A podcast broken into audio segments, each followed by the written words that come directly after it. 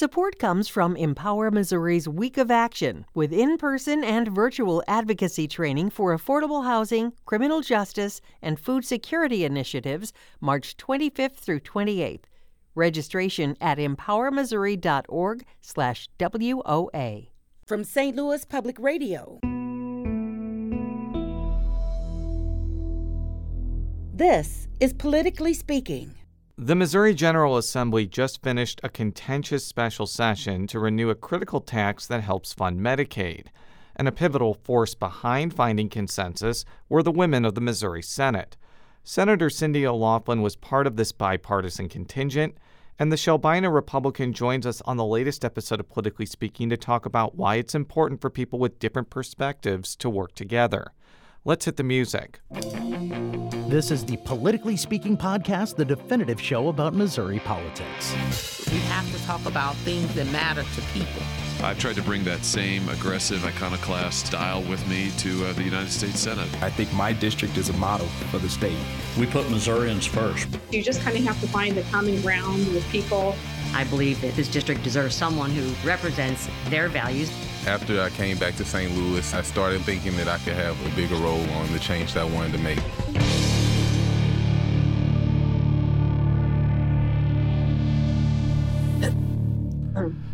And welcome to Politically Speaking. I'm your host, St. Louis Public Radio political correspondent Jason Rosenbaum. Joining me from Rolla, Missouri, St. Louis Public Radio's Rolla correspondent. I'm Jonathan Ahl. And our special guest today, she is the state senator for the 18th district, which takes in a cornucopia of counties in northeast Missouri. Our guest today is Cindy O'Laughlin. Thank you for having me on. Thank you for coming on the show. First time as an actual state senator. You were on in 2018 as a senator elect. And I'm going to try to see if I can get all the counties in your district correct. You represent Pike, Ralls, Marion, Knox, Clark, Schuyler, Randolph, Sheraton, and Shelby counties. Am I missing any? You forgot Lewis, Lewis County. I knew that. I was so close. I didn't even have any paper in front of me. Well, can't win them all.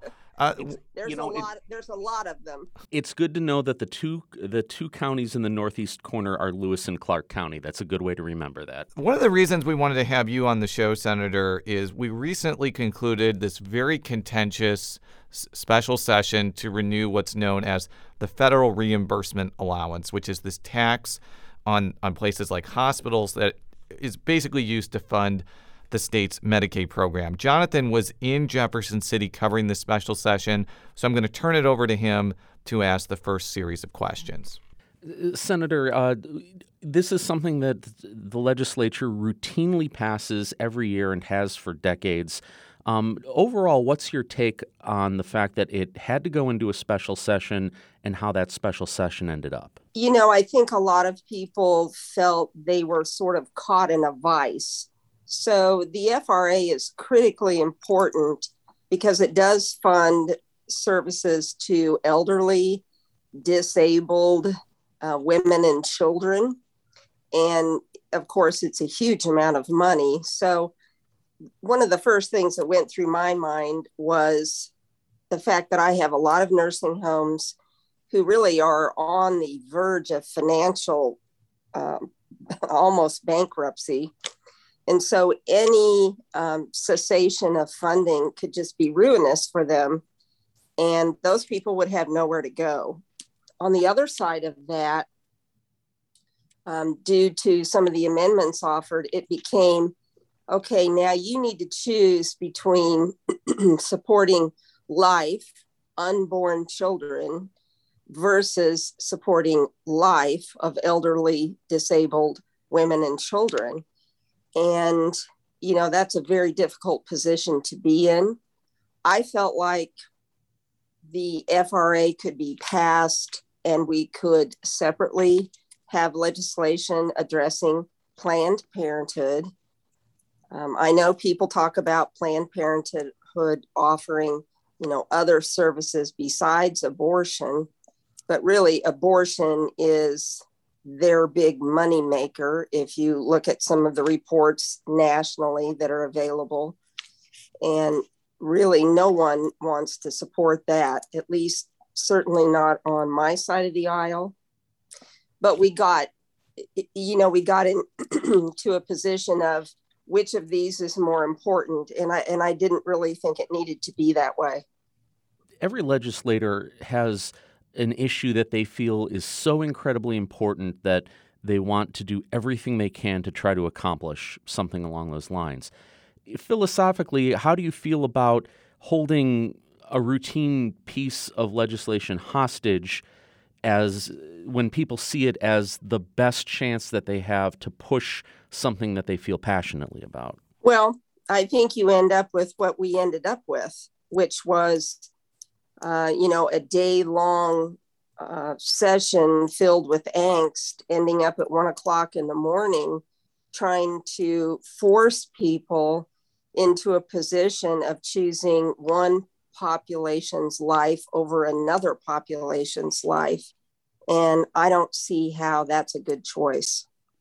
The what you what you said would be better is kind of what the House ended up doing, where they passed uh, uh, mostly clean FRA, but then also had this other piece of legislation that would defund Planned Parenthood.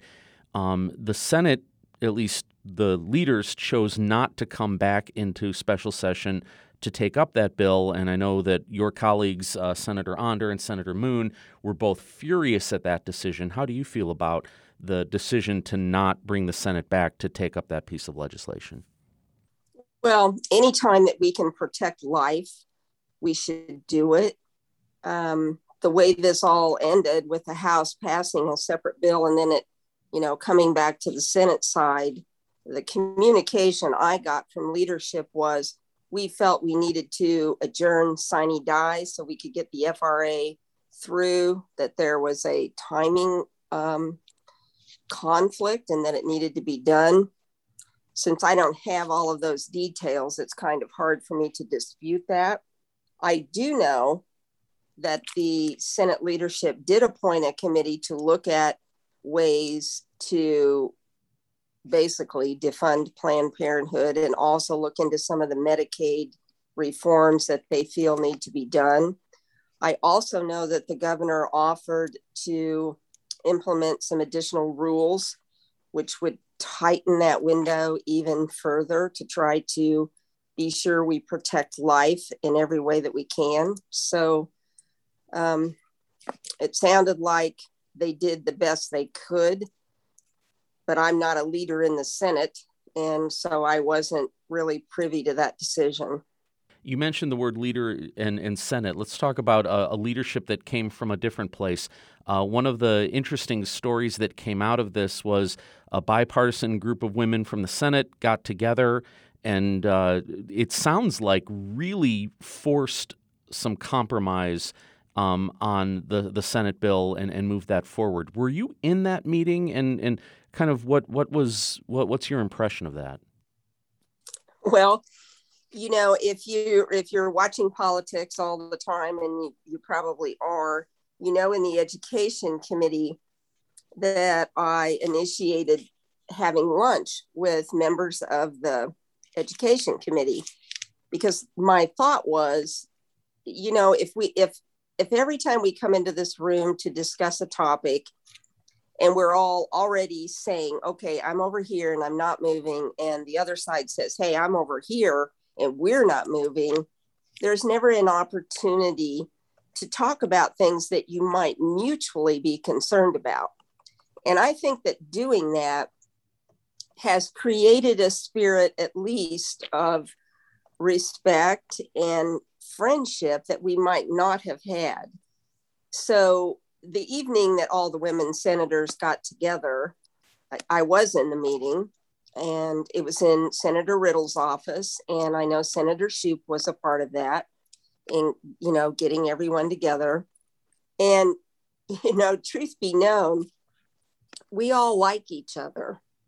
When you've set politics aside, you can find things that you agree on, but you have to be willing to set politics aside so, you know, we talked about their issue, which was um, if you list all of these medications, then what will be women's low income women's opportunity to get birth control, not abortion inducing drugs, but that was their concern. So we talked that over. We kind of came up with something that we thought would work. We had Senator Wieland come in, which I know he thought was a little bit odd being the only uh, male senator in there. But you know we had we had a good conversation with him and it all worked out. So i think there's too much political grandstanding. I hate to say that but that's how i see it. I, there's there's a lot of grandstanding sometimes. And instead of doing that we need to look for areas of commonality and find a way not to give up your foundational beliefs, which believing in life is a, for me, a foundational belief, but finding a way to navigate the waters that uh, is a little less contentious than we sometimes have. I'd like to play a, a little bit of uh, what Governor Parson had to say about that meeting of, of the Senate women. I think having some of the women in the Senate get involved when it's talking about women's health care I think that's a good move for regardless who it is. I think, you know, when it comes to women's health care, women are at this capital just as much as men are, and they should be taking the lead on this road. They know more about women's health care than us men do.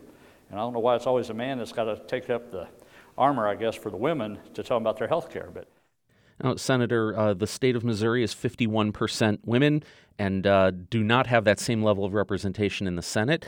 Um, I can't help but wonder would we all be better off if the Missouri legislature looked more like the population of the state of Missouri and there were more people of different backgrounds and different perspectives who could do things in a bipartisan manner the way that uh, the, the women in the Senate did? Well, you know, in the Senate, um, every every senator has nearly the same power as every other senator. So it's kind of hard to say, well, we need to dictate that we have this percent of this type senator and this percent of that type senator. I do think that the senators who are there need to set the tone themselves. And they need to look for every opportunity to create relationships to kind of come up with the best solution for all of Missouri. I think the women we have in the Senate are um, all different, all different backgrounds, and um, I, I enjoy all of them. I think the men, same thing. I mean, they they have different backgrounds, so really, it's up to each individual to create that relationship where you can have cordial, respectful conversation.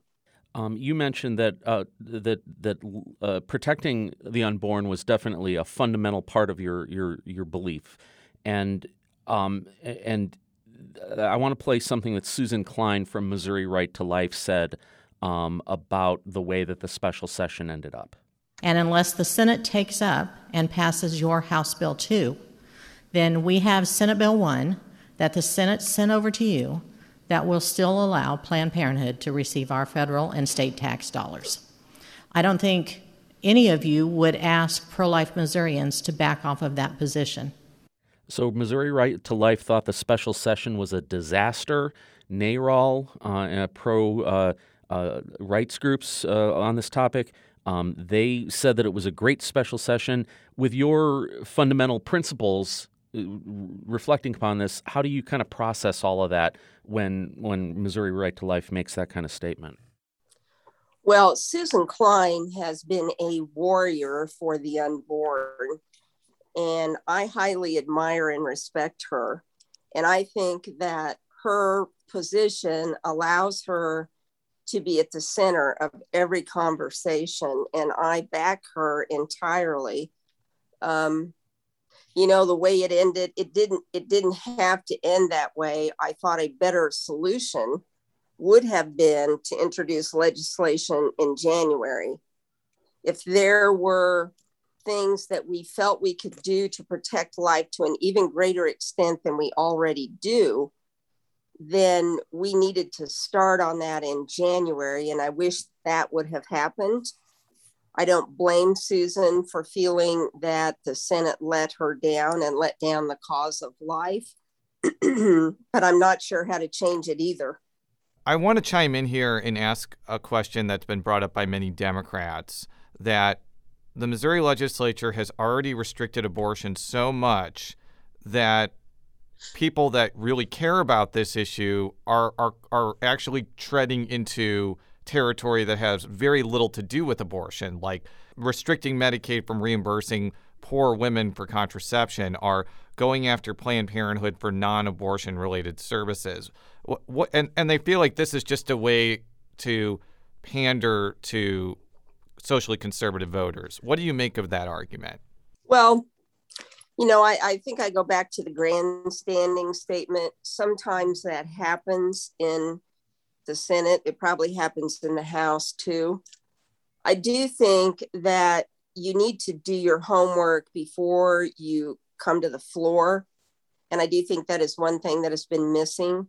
So if you know you're going to come to the floor with something that that someone in the Senate is going to really have a lot of objection to, regardless of whether you agree with that or not, I think it's on you to try to come to a a place of compromise if you can. So, you know, I think restricting um, birth control is not a good idea. I do understand that, you know, some people were trying to make the case that some of those birth control methods could, could also be used to end a pregnancy. And I think, not being a doctor, I'm not really certain about that. I thought that Senator Wieland's um, amendment addressed that. So I don't blame Susan Klein for being disappointed and angry. And I also understood the Democrats' view that restricting birth controls may be going a step too far.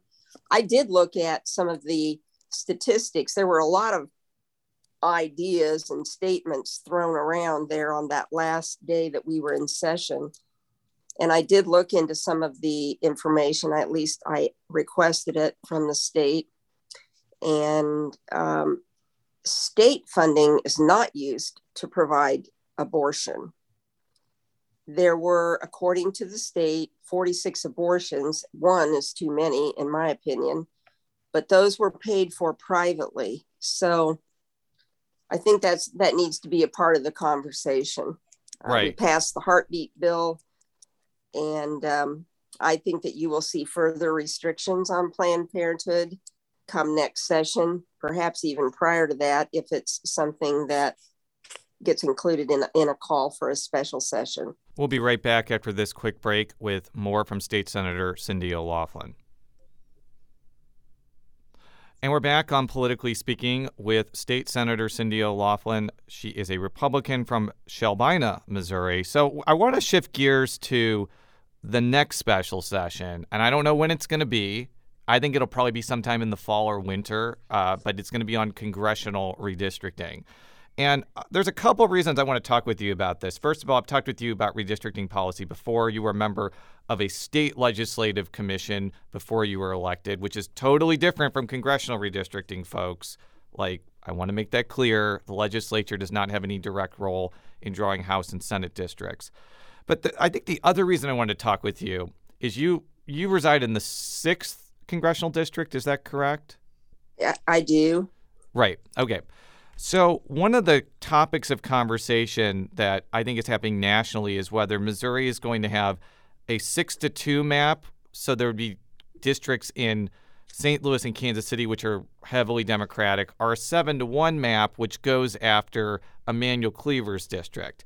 And the reason I wanted to ask you about this is if they end up doing this, the, the seven to one map, it's highly possible that a lot of Kansas City would be put into the sixth district. It would make that district more democratic than it is now.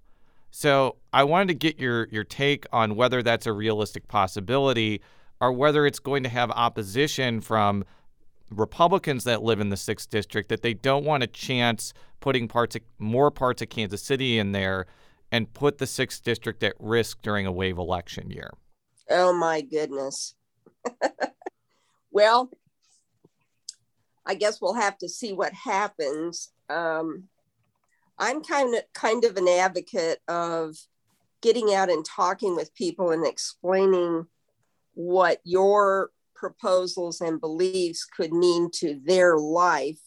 I think we need to do more of that. Um, putting more of Kansas City into the sixth congressional district.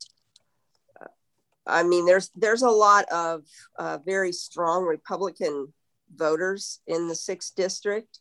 So even if part of Kansas City was put into it, I still believe that uh, you would have, you'd still have a Republican district. I guess it would depend, you know, how many were added, but I, I believe that we have a strong enough Republican district that every voter is going to turn out if they feel there's any, um, you know, concern that something they don't believe in is going to get through. I mean, do you have a preference about whether you would want a six to two map versus a seven to one map, or do you want to just hear the differing perspectives about whether that's a good idea? And I I agree with you, your exasperation initially. A lot of this is very speculative, and I have no idea how some of this is going to play when legislators actually start to debate this. But what what's kind of your general hopes and dreams for this process, basically? You know, I think people like to be represented by, I'm thinking back 10 years ago when I was on the redistricting for the state. And people like to be represented by someone who shares their beliefs and ideals. And so I think that, that that's one of the primary things we need to look at. I think we need to try to keep communities and counties together because when you split them all up, um, you know that's kind of disconcerting for the voters within that uh, split up area so i'd like to see us try to keep people with the same beliefs together i'm, I'm not i'm not prepared to say that there aren't people in kansas city who have the same beliefs that we do out here because i know some of them so i'm not i don't want to say that they're the vast majority because of course i don't know the vast majority but I don't have a preference. I think I'm, you know, going to have to leave that up to the people that are looking at it and trying to make a, you know, a proposal of what they think is a good a good split. I guess we'll just have to see what they do. So let's move on to uh, education related topics. You are the chairwoman of the Senate Education Committee, as you've already alluded to.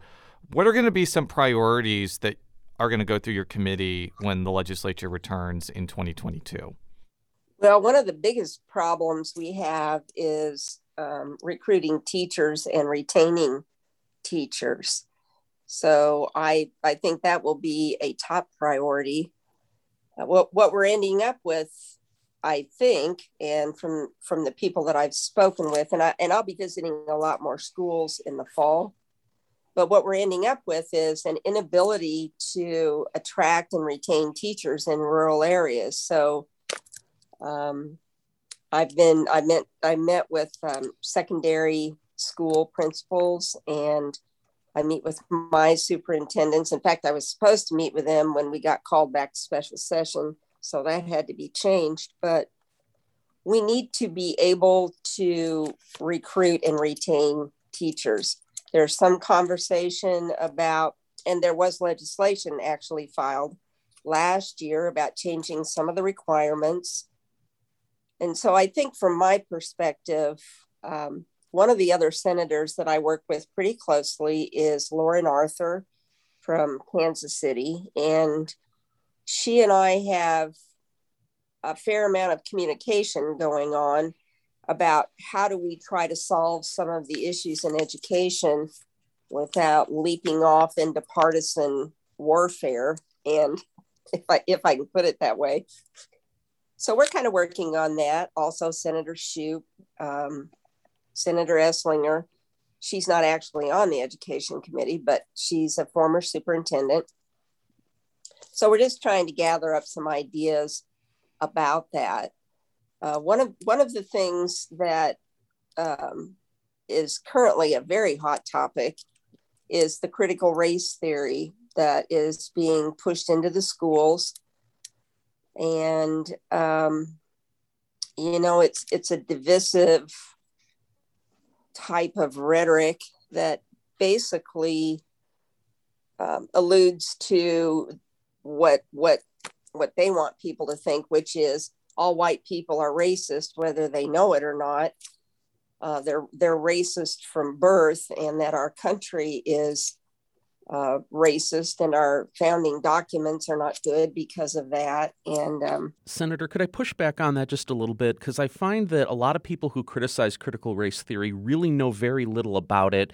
They haven't read much of it, and they they they repeat rhetoric that other people say about critical race theory instead of looking into it and seeing that it is uh, an, an advocacy for looking at history through different lenses. Um, and it's been a, a, a, way of looking at things for decades. It's not something that's passed, you know, it's popped up in the last year or so. So I'm just wondering, is, is there a way to um, make sure that educators have the ability to look at history through a lot of different lenses without kind of falling into the rhetoric trap that you're talking about? Well, it's not just rhetoric. If you if you know Mary Byrne, I'm not sure if you do or if you don't, but she has gone around the state with a very in-depth presentation about that. And I myself have gone to several different schools where, and I actually have about a 50 page document that has actual examples of curriculum from schools who talk about um, critical race theory in a way that's very divisive. So it's not just rhetoric. Well, I want to actually chime. I mean, we currently have the ability to teach history and very plainly talk about some of the negatives in the history but I don't think that most Missourians would agree that we need to teach that our country is horrible and um, all white people are racist because of the color of their skin. Well, I want to also chime in here because I want to read a quote from Robby Soave of Reason Magazine, who is not a fan of a lot of the diversity related curriculum that often gets taught in school. But he also doesn't really support legislation trying to ban critical race theory. And this is a direct quote from him Savvier liberals are correct, for instance, that critical race theory, as defined by people who have actually coined the term, mostly exists in academia, not K 12 classrooms. This means that Republican legislative efforts to protect kids from critical race theory are actually targeting a wide swath of only semi related progressive concepts. These bills are almost uniformly heavy handed and, in some cases, represent active threats to freedom of expression in the classroom. So, my question for you is I, I understand that people may not like critical race theory or some of its offshoots, but isn't it a better idea to have debates in classrooms rather than restricting teachers from even talking about it or teaching aspects of it? Are you convinced, I guess, then that we haven't been able to do that prior to this? Yes. I mean, yes, I, look, I know I, you are. Well, no, well, no. I've got I've got two kids who are in the public schools in Missouri, and you know the the the a lot of the things that they are taught do not include the whole story. Um, and and I guess I'm, what I'm wondering is, uh, you know, if if a, a, ban on critical race theory is passed, if uh, a, a, t- a teacher in Missouri says to a classroom, Thomas Jefferson advanced a lot of people's rights by advocating that a larger percentage of the population got to vote. However, he also enslaved people and um, and and wrote at length about how um, that that their rights were not equal to other people's rights. So if I say that to a class, have I then given a school board permission to fire me because the state law says that I just taught critical race theory? Well, obviously that has to be up to your school board. And I'm glad that you mentioned school boards because I actually have a superintendent in my area who was the director of curriculum at the Rockwood School um, a few years back. So he, he's been a superintendent of a charter school. He is now a superintendent of one of the schools in our area. And he's a pretty reasonable guy, and we have we've kind of had a preliminary conversation about this. And where I'm headed with all of this is, I do think if the legislature says we're not going to have critical race theory because we deem it um, irresponsible, hateful, divisive type teaching. I mean, that's one thing, but how do you really actually enforce that? But I do think school boards should be much more informed about what is being taught in their district. And then ultimately, they're going to have to be the body that supervises that.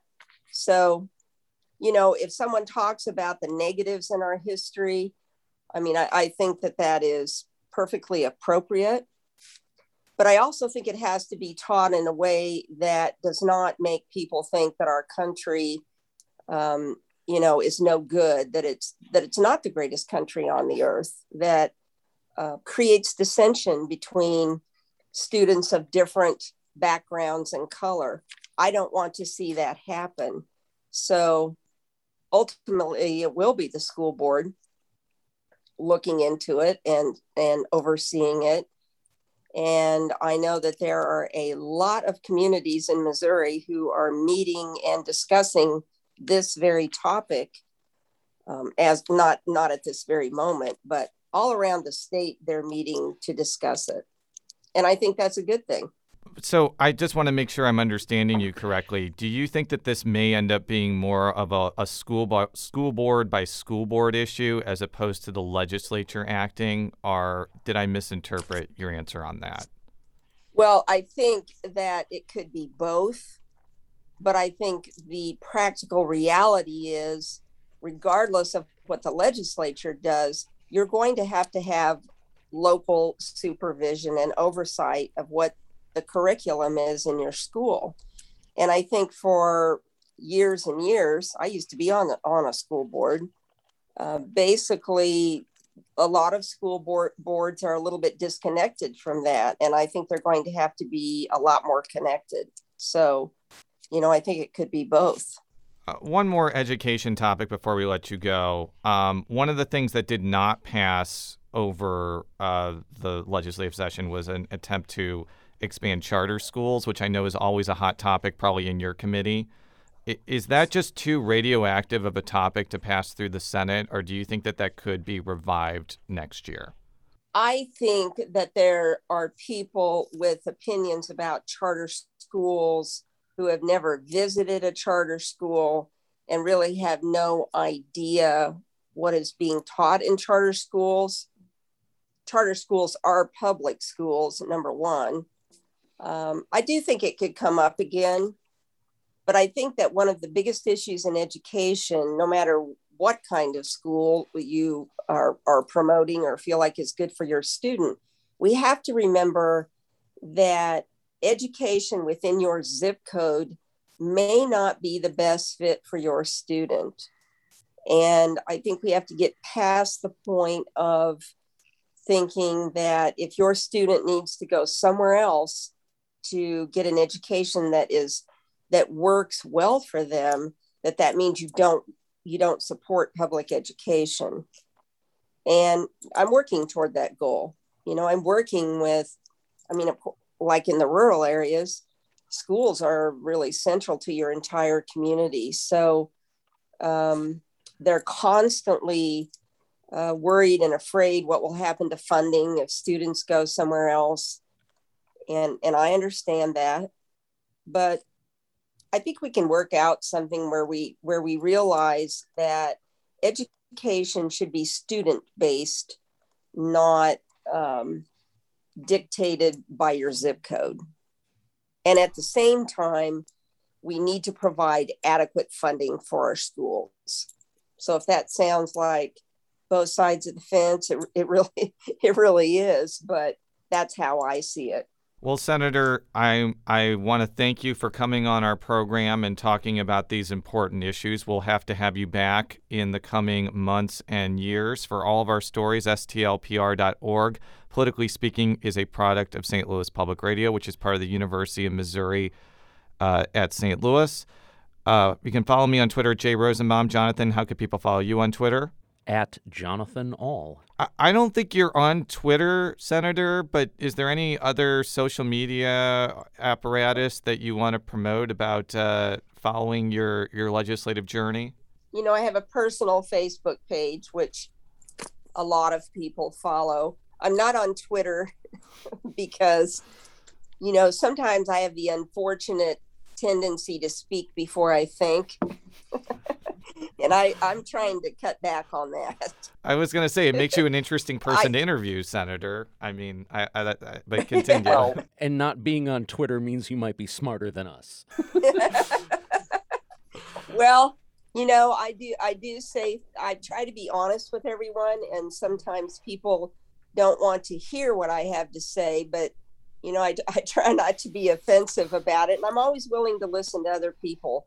And I make a great effort to go and talk with people and listen to people that I know disagree with me greatly. And I try to find a way to, you know, reach that common ground. So, I, I just don't think Twitter is Twitter's not good for me. I, I, I, I have to I, even though I am a Twitter addict, Senator, I, I think I actually agree with your perspective on that. So I appreciate your time and until next time, so long.